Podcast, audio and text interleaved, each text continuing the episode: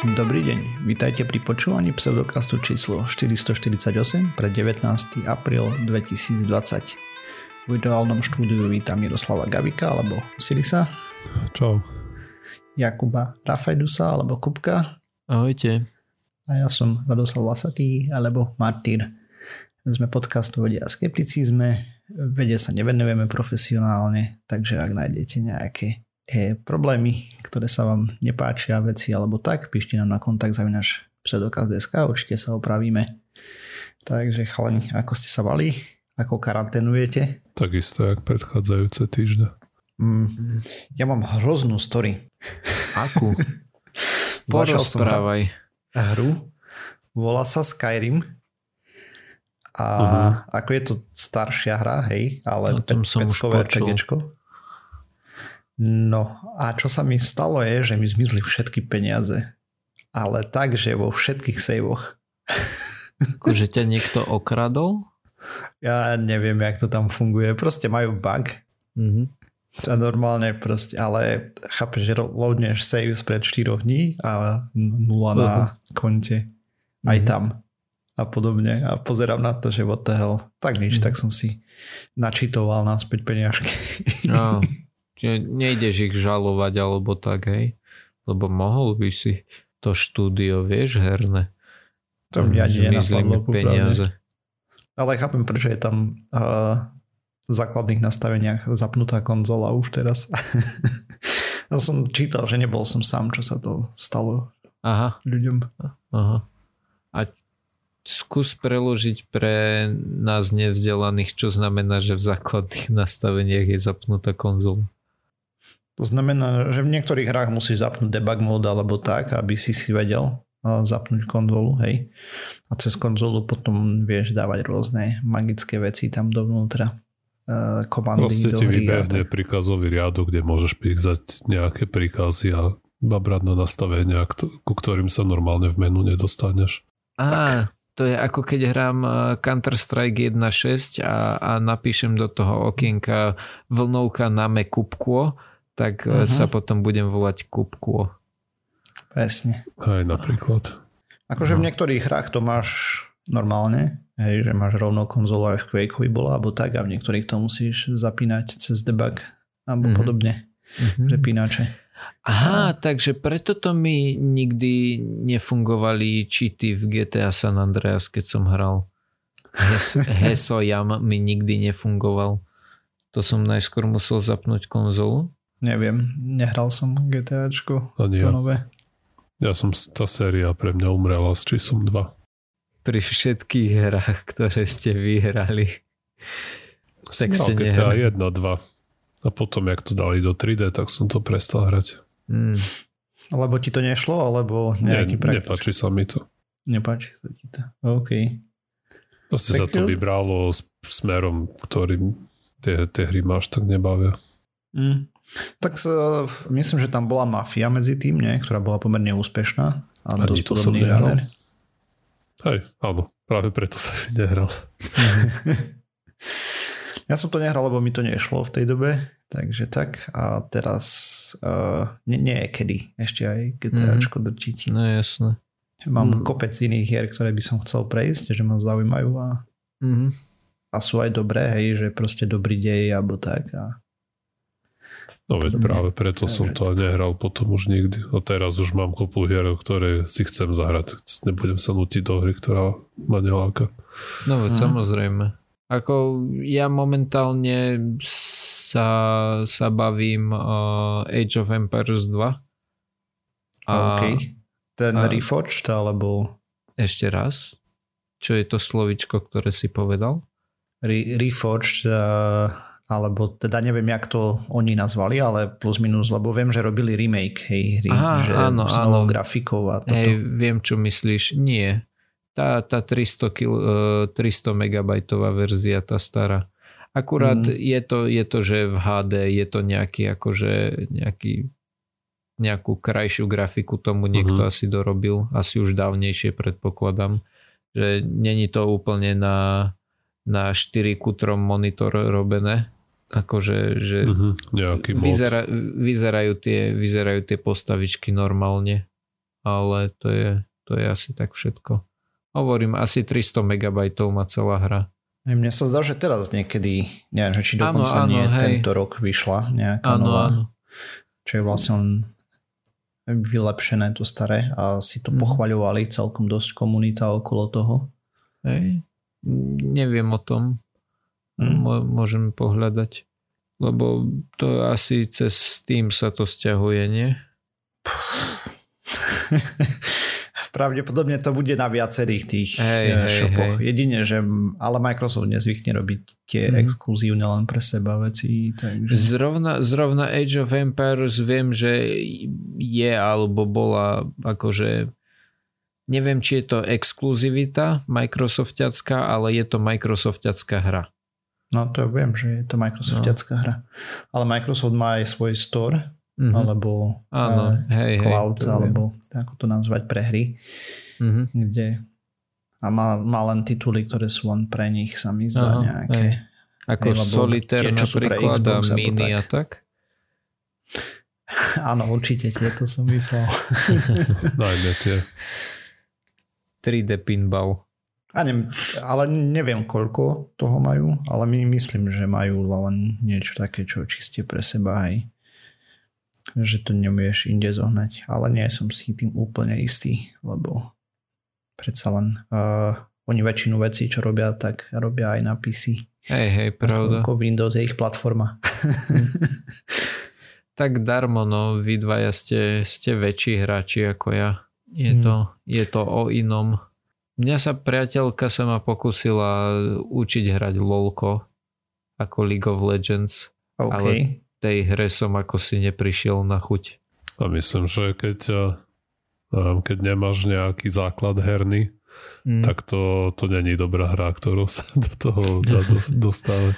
Asi nie. Ako no že... to teba vybavne hrozne veľa naraz. Neviem, bolo to, hej, bol, angličania majú taký tento slovičko overwhelming, že, že skrátka mm-hmm. bolo tam veľa vecí naraz a neviem všeobecne tak akože také tie, ja, ja nemám rád také tie chobotnicoidné príšery rôzne, vie, že to má 300 chápadiel a zlatý meč a hlúposti. Mne stačí, keď mám one zrovna v tom Age of Empires, hej, proste máš tam roboša a máš tam rytiera a to mi stačí. Mm, tam v tom Age of Empires je toho trošku viacej, ale... A veď jasné, tak akože môžeš mať aj slona, keď chceš, ale chápeš, nebude mať Dobre, slon zrovna má jedno chápadlo, keď sa to tak no, vezme. No vidíš. To už iba pár stačí pridať asi tam. Áno, áno, to je pravda. Tak no dobre. Práve som sa sám vyargumentoval do rohu.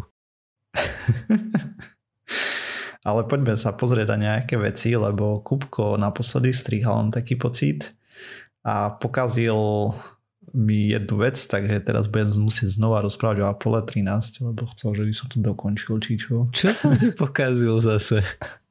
si to vypípal. Áno, pretože ty si povedal na konci prvej epizódy alebo prvej časti si povedal, ako dopadne druhá.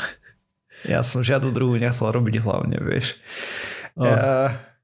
No ale čo už, takže sa budeme baviť o tom, ako to pokračovalo ďalej. Takže sme v 56. hodine letu a 95 sekúnd potom, čo panáčik, alebo teda dobre pán kozmonaut Swiget uh, zamiešal kyslík, kozmonauti začuli bang, teda výbuch. Na chvíľu nastala strata spojenia so Zemou, a teda pokiaľ počítač prepol automaticky na inú antenu, a tá strata bol, trvala 1,8 sekundy strata signálu, hej, takže v nás si to všimli hneď, že majú problém. Pozorujú po kozmonauti kolísanie napätia a e, vidia, že RCS, e, teda reakčné trysky vlastne upravujú trajektóriu. Hej, jak to počítač zistil, že dačo nedobre a začal proste navigovať, takže a prvotná reakcia Lovela na výbuch bola, že ich zase straší kolega Heiss aktivovaním tlakového systému lunárneho modulu, čo bol údajne jeho kanadský žartík, lebo to robilo celkom slušný rámus. Mm-hmm. Avšak potom začali špekulovať, no oni začali zisťovať, že skade bol boom, hej. Tak najprv si mysleli, že ich trafil nejaký meteor, avšak nenašli žiadny unikajúci vzduch z lunárneho modulu. Oni mysleli, že lunárny modul trafil meteor. Totižto, aby sme to upresnili, tak tá zostava, ktorá letela, čo samozrejme, že všetci vedia, sa skladala z veliaceho modulu alebo CMK, command modulu a LMK, hej, teda lunárneho modulu, teda mesačného modulu, ktorý pristával potom dole oni sa tam rozdelili a tak. A ešte ten CM, alebo teda command modul, veliaci modul mal servisný modul napojený, hej, tam je vlastne kopec tých zariadení a mimo iného uh, pohon a všetky tieto veci. No, avšak ako oni nenašli ten únik na tom lunárnom module ani nikde inde, že nezistili, že im uniká kyslík, tak postupne zistujú, že majú problémy rôzne. Najprv s elektrinou, z palivových článkov. V princípe, ako sa tým palivovým článkom nedostával kyslík, lebo jedna nádrž vybuchla, druhá bola poškodená a začalo z nej unikať, tak sa pomaličky spomaľuje re- reakcia, hej, ktorá vyrába elektrinu, vodu a všetky tieto veci. Zároveň majú zvláštne hlásenia z toho kyslíkového tanku alebo z kyslíkovej nádrže 2, ktorá ukazuje, že je úplne prázdna a jednotka pomaly stráca tlak. A ešte medzi tým si počítač dal nejaký zdravotný reštart. Vysokozisková antena neodpoveda. To je tá, ktorá bola poškodená. A dokonca jeden z kozmonautov chvíľku ignoroval ukazovateľ prázdneho tanku teda prázdnej nádrže dvojky, lebo si myslel, že je to chyba merania a riešil to všetko iba podľa nádrže jednotky kyslíkovej, čo si potom z neho robili trošku prdel dlhšiu dobu kvôli tomu. Tá jednotka a bola tá, ktorá vybuchla? Dvojka bola tá, ktorá Á, vybuchla. ok, ok, dobre. No a zároveň Lovell si všimol z okna, ešte vtedy boli v veliacom module, že im uniká nejaký plyn a v tom momente sa z toho stáva seriózny problém, že sa to začína skúmať, že čo sa vlastne stalo, hej. Ako oni už aj tak začali pomaličky, ale keď zbadali, že majú nejaký únik e, od niekiaľ, tak vedeli, že je veľmi zle. Takže problémy s elektrinou sa pomaličky začínajú stupňovať, zistujú e, ten ukazovateľ prázdneho tanku teda prázdnej nádrže 2 a nie je chyba, ale že asi je fakt prázdna a v skutočnosti už neexistuje, alebo ju roztrhlo. Zistujú, že na návrat domov budú potrebovať minimálne jeden funkčný palivový článok, lebo ten dodáva elektrínu napríklad pre riadiace systémy a podobne. Takže sa ho snažia odizolovať a šetriť kyslík pre ňo, čo znamená, že Menej musia... dýchajú nie odpojiť tie zvyšné dva úplne, alebo teda ich limitovať totálne od kyslíka, čím uh, tieto zomrú hej, po veľmi krátkej dobe, teda že sa vybijú. Priorita misie je, sa v tomto momente mení a, a hlavný cieľ je zabezpečenie návratu kozmonautov domov živých. Navyše pociťujú problémy s navigáciou, keďže okolie lode je taký mráčik úlomkov a, a rôznych častíc, jednak z toho výbuchu, jednak z tých unikajúcich plynov a podobne. Celý ten systém sa riadil podľa hviezd. Mm, no a tým pádom tie častice dokázali s čas hopom proste zmiasť. No počkaj, počkaj, oni sa riadili podľa hviezd v zmysle akom? Ako starí námorníci na mori, že mali kompas. Plus minus, len to robil počítač, hej. Ale mali aj tento, jak sa to volá? Uh, to také kruh, cipana, teraz mi vypadlo slovo. Uh, viem, čo, nejaký ektant, niečo také. Ej, to sektan, tak. A, ďakujem. Určite? Nie, nie, no, dobre. Ale nejak no, tak, moment, áno, ide určite. Teraz. Sektan? Hej, dobre. Aspoň podľa obrázkov to vyzerá, že je to no. Čiže oni sa pozreli na oblohu a... Ako normálne sa počítač tým Aha. riadil, hej, ale všetci kozmonauti v tej dobe, astronauti vedeli používať aj sektan a iné orientačné nástroje, že keby náhodou to zlyhalo, tak vedeli aj ručne to odpilotovať plus minus. Dobre, a ja mám teraz takú chytrackú otázku. prečo sa skrátka nemohli pozrieť na Zem a povedať si, že teraz ideme smerom tam, na Zem. Typujem, že preto, že ju nevideli z okna, lebo ju mali za chrbtom. No, hlavne s tým, ako funguje orbitálna mechanika, je to trošku komplikovanejšie. Hej, ty sa nevieš otočiť trysku aj smerom naspäť. Teda teoreticky vieš, ale to by si potreboval mať nekonečne veľa paliva, čo nemáš. Takže sa to robí tak, že opravuješ tú svoju orbitu, hej, lebo ty ako letíš hore, tak obiehaš. A v princípe... Dobre, počkať. Za, začneme tým. Kde sa o, oni boli momentálne, keď sa to stalo? Boli v akej Na fáze? k mesiacu. Dobre, čiže boli niekde v strede, hej, medzi, medzi Zemou a Mesiacom, hej, proste Áno, niekde v strede, sa tam... tesne pri Zemi ešte dajme tomu, hej, bo to je v 56. hodine misie, takže to je pomerne skoro. To je pred pol cestou, tak to poviem v prvej tretine cesty, dajme tomu. Aha, a, a počkať, ja som si až teraz uvedomil, že, že mesiac vlastne obieha okolo Zeme, lebo stále je v tej gravitácii, čo, čo mi celkom pokazilo moje predstavy. Ale teda oni sa museli teraz, čo musia urobiť je, že sa otočia, hej, zaradia čelom vzad, akurát nemôžu spraviť čelom vzad. Hej, to trošku ináč funguje. E...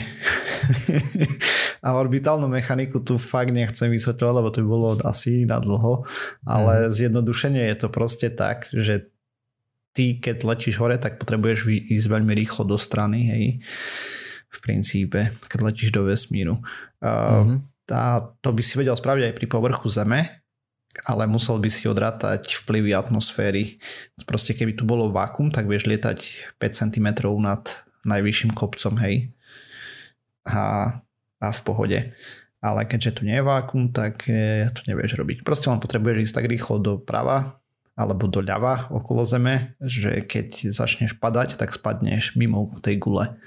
Mm-hmm. No a Hej, tomu ešte roz, tomu rozumiem. Tým sa dostali, tým sa dostali preč. Hej? Áno. A teraz sa chcú a dostať teraz nazad. ty máš tú krivku, čo robíš je, že môže začať brzdiť, hej. Mm. Ale to ti znižuje tvoje tvoj periapsis, teda najnižší bod orbity. Čo ma teraz, e, znova ťa preruším. Ako kozmická loď brzdi? No, otočí sa do protismeru a začne znižovať najnižší bod orbity. Ale nemôžeš ho znižiť prí, príliš, Aha. lebo ty potrebuješ dopadnúť do, do atmosféry pod určitým úhlom. Mm-hmm. Uh, v princípe si to môžeš takto jednoducho predstaviť, že ak si odmyslíš orbity, že letíš veľmi vysoko mm-hmm. a keď z tej veľkej výšky spadneš, tak nabereš obrovskú rýchlosť pri tom páde smerom dole. To znamená, že Áno. sa rozbiješ. Mm-hmm.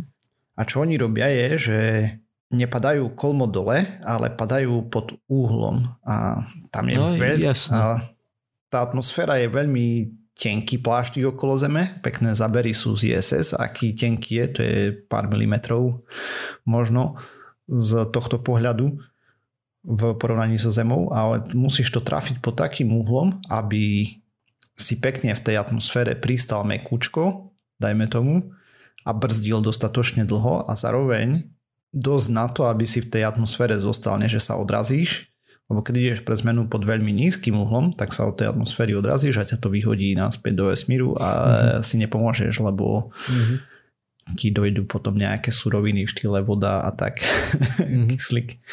No ale Takže oni teraz začali riešiť to, že ako ich bezpečne dostať domov živých.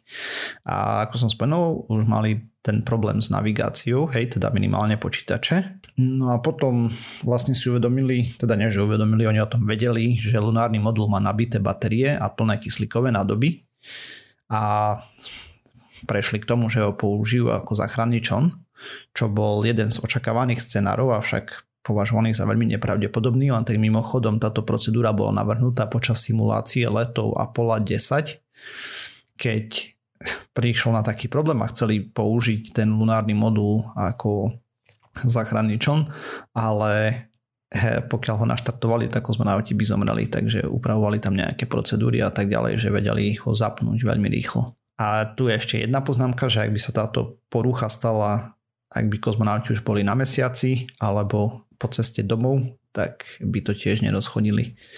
No, takže potom keď si ujasnili, že sa potrebujú vrátiť veľmi rýchlo, lebo majú kopec problémov, tak sa rozhodovali medzi modmi návratov.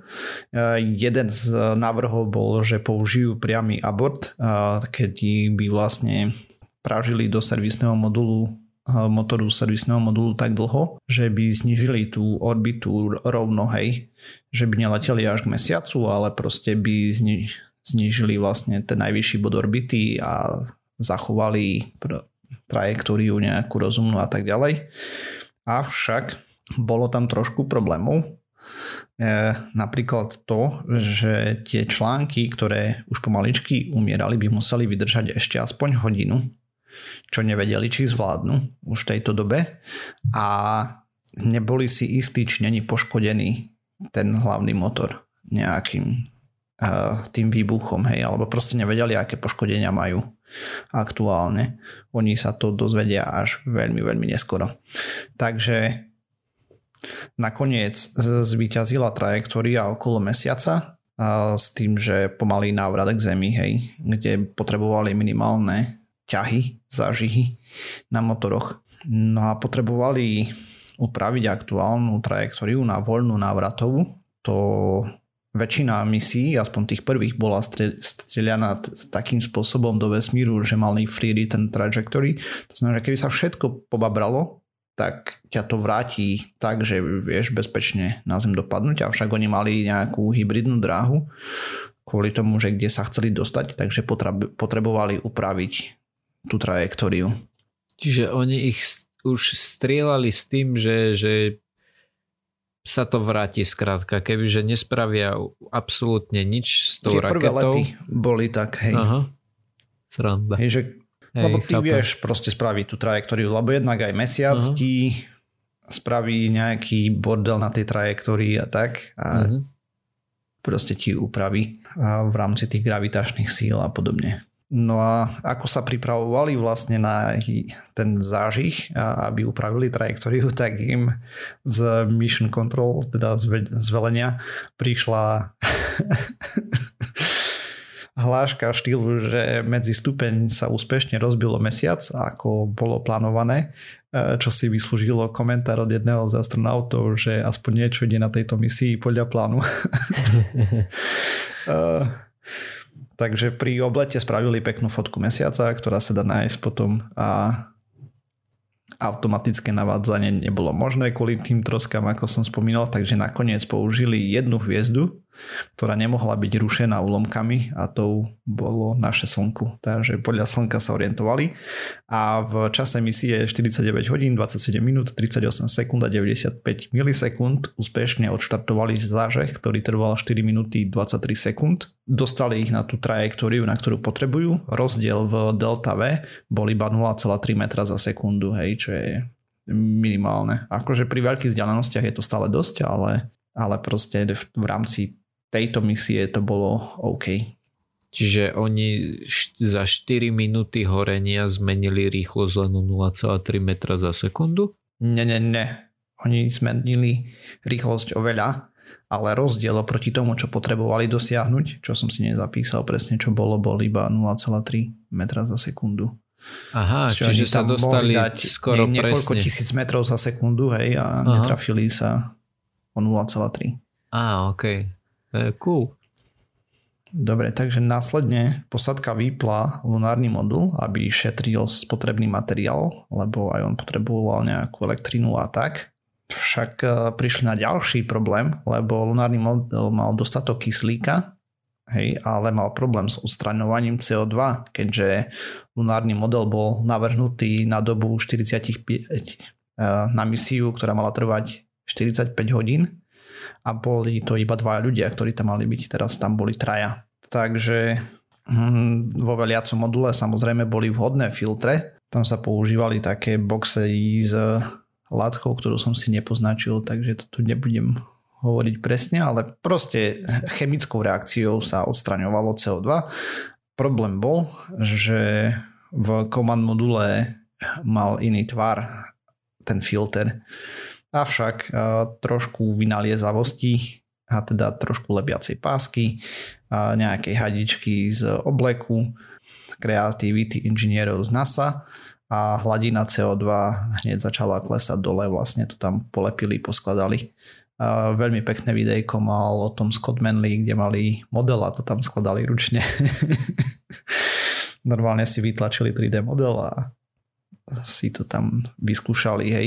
S tým, že napríklad tam bol myslím, že používaný teflon alebo niečo také ako povrchové krytivo na tom, takže museli obviazať to najprv do kola páskov a na tú pásku to lepiť, ináč sa to všetko šmykalo z toho dole.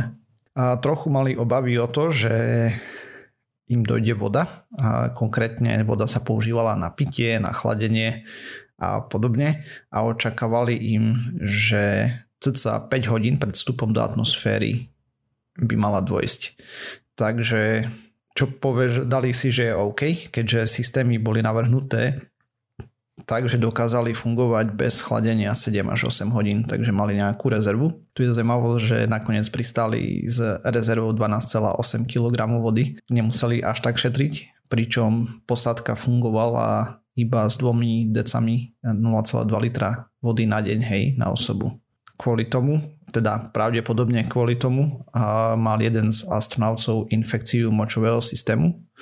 A je to veľká pravdepodobnosť, že je to kvôli nedostatku vody, ale možno tomu prispela ešte aj mikrogravitácia a vesmírne žiarenie, ktoré dalo patogénom heyday, že proste si tam spravili nejakú party. Zároveň mali obrovské problémy s teplotou, keďže všetko bolo povypínané, ako šetrili energiu, tak v tmavých častiach im teplota klesala na 2 stupne na 3 stupne Celzia. Nesmeli vypúšťať moč do vesmíru, lebo ako vieme zákon akcie reakcie, takže niečo zahodíš, tak ti to pridá nejaké to delta V, teda rozdiel rýchlosti a tým pádom by sa odklonili od trajektórie, takže to skladovali v mechoch a voda sa im začala kondenzovať na stenách.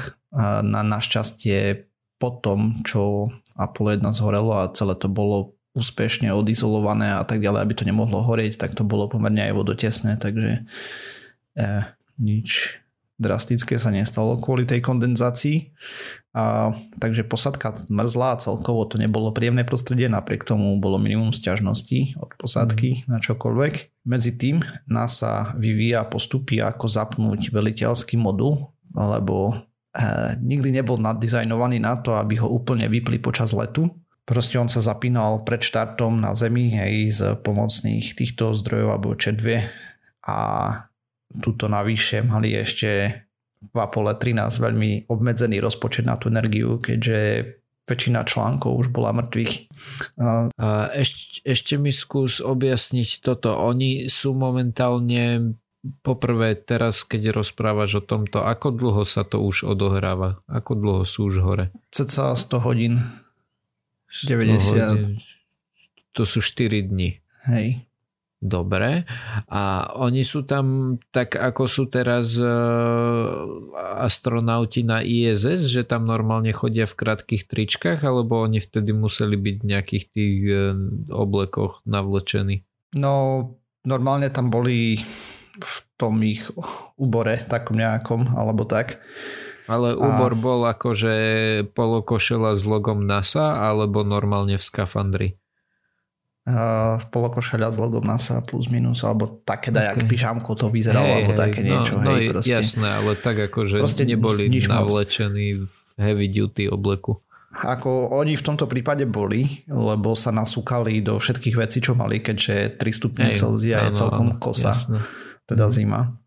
No a vlastne pozorovali zmenu trajektórie ako leteli naspäť, teda padali naspäť k Zemi. Videli, že sa im nejak odkláňa trajektória, takže potrebovali ešte upravovať trajektóriu, aby sa vrátili naspäť do tej akceptovanej, že sa neodrazia od atmosféry a ani sa nerozbijú o ňu, a respektíve... Mohli, mohli vyhodiť moč? Hej, nie. Proste pomocou ACS, teda tých do, teraz mi vypadol slovenský termín preto, ale hej, pom- pomocou výškovej kontroly, to sú reakčné, pomocou reakčného systému z, zase trošku upravovali trajektóriu a zároveň aj s motorom, ktorý mali na command module, myslím. Tento bol použitý. A, to je jedno. Proste za, zase v 105. hodine a 18. minúte mali nejaký 14 sekundový zážich, aby ich upravili a potom zistili, že ešte jeden problém majú, takže v 137. hodine bola ďalšia úprava letu a o necelú pol hodinu na to odhodili vlastne poškodený servisný modul, kde prvýkrát videli poškodenie čo sa udialo, z toho spravili fotografie, hej, tam videli, že chýba celý bočný panel, že tá vysokosisková antena je na šrot, že preto nejde a že im chýbajú nejaké kyslíkové nádrže, teda tá jedna. a že druhá si je trošku deravá, neviem, čo všetko tam presne videli. Čiže vlastne všetko, čo my vieme, to, čo si hovoril v prvej časti o tom, že čo sa tam udialo, tak to vieme na základe tých fotiek, ktoré oni odfotili potom, ako to odhodili? Hej, a potom ešte aj nás sa robila Aha. simulácie a podobne. OK, lebo ja som myslel, že to akože doniesli na zem a tam sa na to niekto pozrel. nie, nie, to sa takto nerobí. Okay. Teda minimálne lunárny modul ani ten servis modul nebol prispôsobený na re-entry, hej, proste mm-hmm. na mhm. vstup. Hej, jasné. Dobre, takže kde sme teraz skončili? Uh... Teraz sme skončili 137. hodina. Hej, od, odhodili vlastne ten servisný modul, hej, plus sa museli zbaviť lunárneho modulu. To tam riešili nejaké tlaky vzduchu a tak, aby ho odhodili dostatočne ďaleko, než zhorí uh, s, dotato, s dostatočným prestihom, aby sa o nich nerozbili, aby im nepoškodil štít alebo tak. A zároveň uh, atomová energia bol trošku problém, takže riešili, kde zahodiť plutónium, ktoré tam mali. To kde si nad Pacifikom do nejakej obrovskej hĺbky, potom tam lietal vrtulník okolo a kontroloval, či neuniká radiácia. Oni úspešne spravili splashdown, teda na padákoch sa zviezli a v Južnom Pacifiku pristáli. Mm-hmm. Takže klobúk dole pred na- nasadením a zachradením zdanlivo nemožnej situácie. Oh, ešte jedna vec v seriáli bolo taká krásne seriály vo filme bola taká krásna scéna, nie? keď sa dozvedeli, že majú problém s CO2, že tam doniesli, toto majú a to hodili na stôl a tak, tak e, absolútne to tak neprebiehalo v realite. Proste to je vymyslené z veľkej časti. Ja si predstavujem, že tam asi nemajú úplne stôl, len tak, na ktorý by to mohli hodiť. Ako to nie kozmonauti, ale na Zemi čo boli. Aha, á, ok, už, už chápem. Hej, ale ani tam to trošku iné, mm. to celé prebiehalo. Presné detaily ne, neviem už teraz, takže len viem, že tá scéna je e, e, nie mm. podľa reality. Tak jak tá, tá scéna 95 sekúnd, hej, keď cvakneš vypínač a potom dačo buchne, tak 95 sekúnd je sakra dlhá doba. Mm. podľa mňa. Mm. Hej. Takže aj preto si to nespájali najprv s tým hej, miešaním. Mm-hmm. Lebo... Pričom, kebyže použijú tých originál 95 sekúnd, také napätie by tam mohli vybudovať, vieš, nejakú pesničku torom, torom, torom a iba by ukazovali, ako prehára ten teflon torom, torom, torom. To by mohlo byť tak krásne urobené. Červie, no. Mm-hmm. No jo, takže tak 50. výročie Apollo 13, myslím, že máme úplne pokryté aj so šťastným koncom. Veľmi sa mi to páčilo. Môžeš si aj na budúce. Takéto, takéto old timey, staré príbehy o tom, ako pionieri chodili do toho vesmíru. To sa dobre počúva. Mm-hmm. Osiris tu zaspal medzi tým. Ale Vieme... Ja to počúvam. Presne tak. Vieme ešte o nejakých iných takýchto prípadoch, kde mali prúser počas letu? Či ono to väčšinou skončilo tak, že keď bol prúser, tak to, tak to buchlo takým štýlom, že, že to nemal kto zachraňovať? Ako boli nejaké zaujímavé príbehy mm. ešte, ale zďaleka nie na tému, hej, tak na Aha, min- minútku porozprávať o tom. Hej, hej. Vidíš, ako sme to obaja zvládli 40 minút, to je ako keby mali dvaja tému, môže ísť rovno Osiris. ja som sa také dobré otázky zase pýtal. Jak chceš, keď nechceš hovoriť, môžem. Hej, hej, lebo ja dnes nemám nič. Okay. Ako si si mohol všimnúť podľa prázdnej kolónky v dokumente? Tak nemohol, lebo tam nikdy nevypisuješ nič. hej, hej, ale tentokrát výnimočne som tam nič nenapísal, lebo som nič nemal. Alebo mhm. počkať, teraz mi ešte napadla jedna vec, nad ktorou som uvažoval dnes cez deň. Taká e, logická otázka. Keď uh, máte mm, nejaký, povedzme, že, že kus papiera, akože A4, hej, je to už tá A4 je najväčší možný povrch, aký to môže mať, bez toho, aby, môžem to iba skladať. Hej? Že, že ako by som to mohol poskladať tak, aby som použil čo najviac povrchu toho papiera. E, či skrátka, nie, nie som si istý, či rozumiete mojej otázke. Viem, čo chceš povedať a neviem, či sa to dá poskladať čo? tak, aby si dosiahol väčší povrch. No tak nie, no- môžeš no... to pretočiť do tejto mobilovej slučky, ne? Hej. No, nekonečný povrch. Teoreticky, hej, ale, ale to nie je, nie je nekonečný, hej. Uh, to, ale takto, nemyslím si, že s tým môžeš spraviť čokoľvek, aby si zväčšil povrch, hej, to, to fyzicky ti to proste nedá, hej, nenatiahneš ten Môžeš papier. ho rozrezať na polku no, v strede. Nie, aj keď zrovna Prečo by ti vyšla A3 s dvoma tenšími a štvorkami? E, OK. Ale a... pripúšťam, že v domácich podmienkach to môže byť ťažké. Hej. tak a, a, aby, som sa, aby som sa úplne priznal, napadlo mi to na záchode s toaletným papierom, takže zrovna tam by si to dokázal podložke rozdeliť. Ale... Závisí, či máš jednovrstvový alebo viacvrstvový. To si nepomôžeš veľmi. No veď to, to, to práve. barbári, čo používajú jednovrstvový? Určite, hej. Minimálne to predávajú v obchode, takže... Ale prečo? Ak by to nikto nekupoval, tak to prečo nikto nepoužíva. Tak, lebo to niekto používa. Presne tak. Možno má potrebu, vieš, vždycky, po, vždycky poskladať. A, a ešte jedno využitie. Tak to si nepomôžeš, nie? Nepomôžeš no, si, ale to je jedno. Je to, to... lacnejšie. Hej, ja ale neviem, použiješ je. iba polovicu. No, no toto podľa mňa nikto toho, neráta. to používaš, vieš. to už Chápeš? Tak musíš sa dostať na nejaký počet vrstiev X. A, a rozumiem, že tí ľudia, ja, tak... ktorí to kupujú, pravdepodobne už nerátajú s tým, že to trikrát zloží alebo podobne a že tam máš tým pádom. Neviem. Potom vyvstáva niekoľko ďalších otázok. a neviem, či to je vhodné do podcastu, ale táto téma. Ako téma, hej, tie ďalšie otázky. Prečo? Lebo nemôžeme mať obraz, obrázky ukázať, na čo myslíme. Pre, prepačte, ja som sa teraz zasekol. Uh, no ale teda ja som Čo chcel... rozmýšľaš, koľko vrstiev je minimum? Hej, takmer, takmer. Um, nie, mne práve išlo o to, že akým spôsobom, hej, keď už vieme, že nad čím som uvažoval, tak mi išlo, že akým spôsobom poskladať ten papier, aby som ho využil čo najviac, bez toho, aby som si zapatlal prsty. Neviem, to by som musel googliť. Alebo vedel by si na, nakodiť nejakú simuláciu? To asi, asi nie. Radšej si zahrám Určite, môžeš to dať ako tento zadanie do folding at home.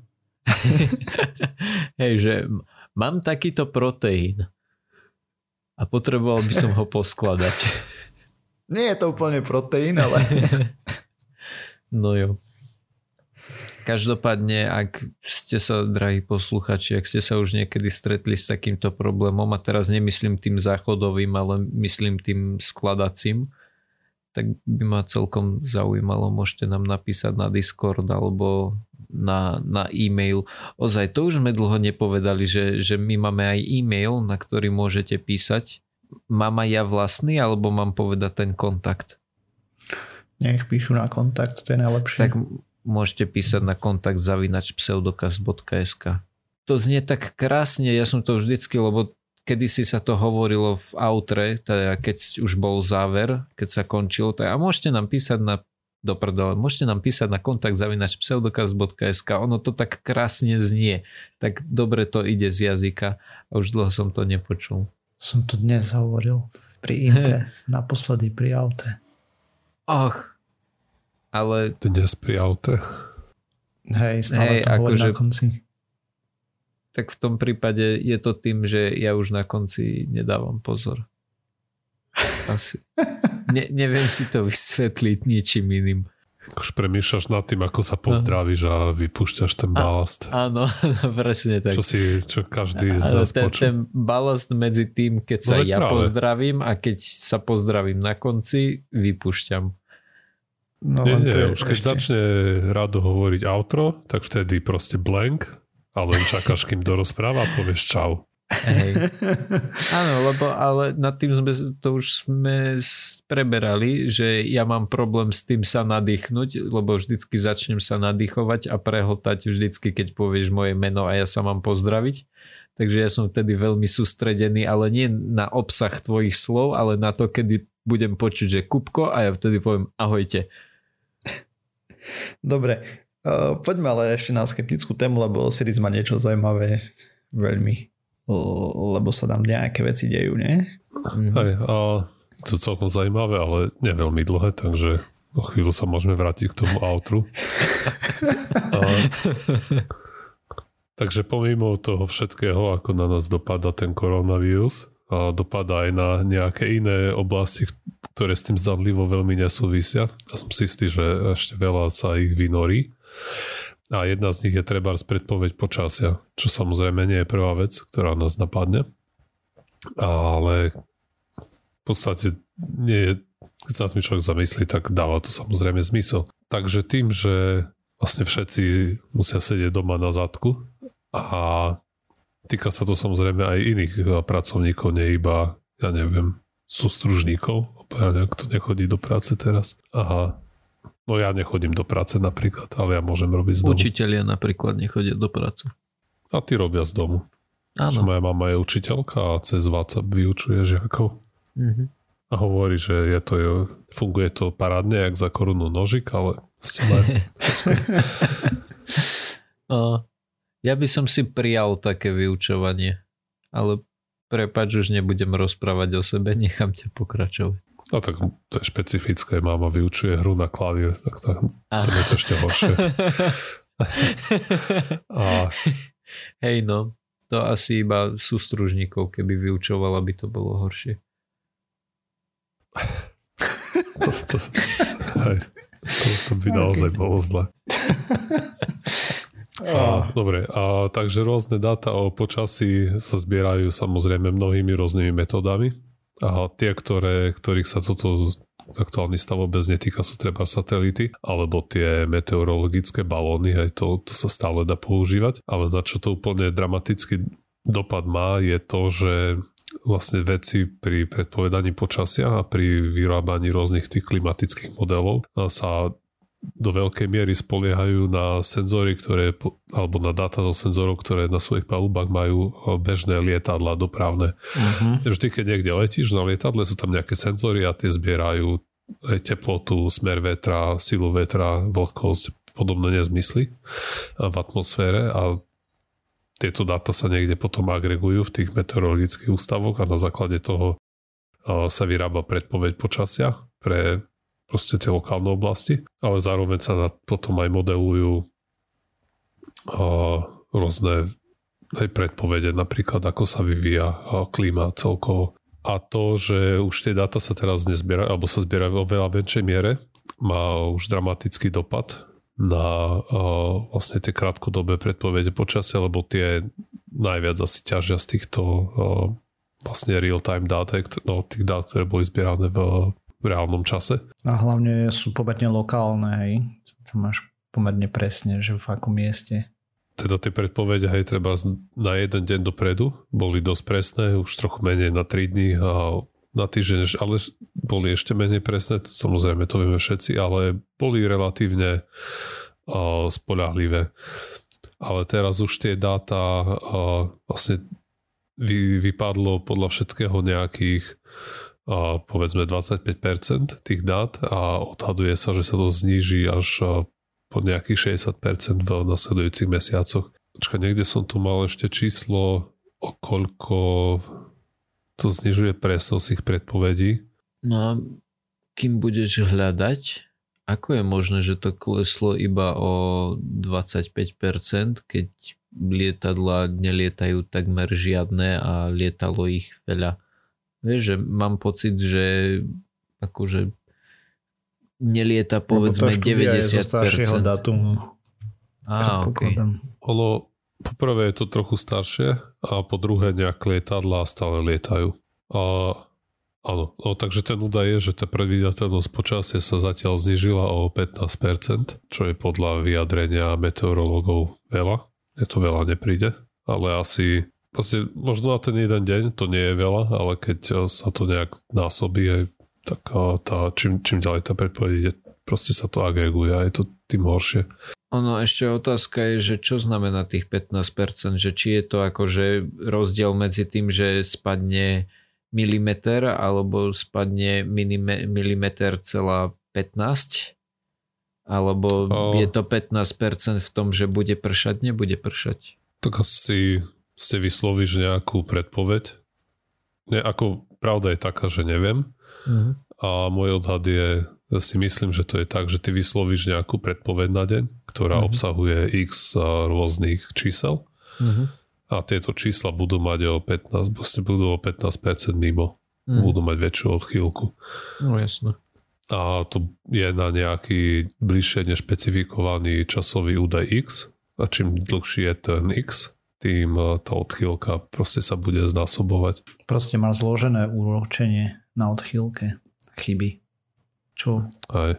Not cool. Okay, ale toto je jedna vec. A ďalšia vec, ktorú tu zasahuje, je treba z oceánografia. A proste počasie nemerajú len lietadla, ale merá sa to aj na plťkách rôznych a to dosť proste máš najprv sú nejaké lode, ktoré sú na to určené, ale dosť veľa meraní sa robí aj tak, že ako chodia tie obrovské lode s tými kontajnermi, tak na palubu sa proste priplichtí pár vecov a robia tie merania zároveň s tým, ako sa ako, ako ten tovar cestuje po mori, že sú tam len tak mimochodom. Mm.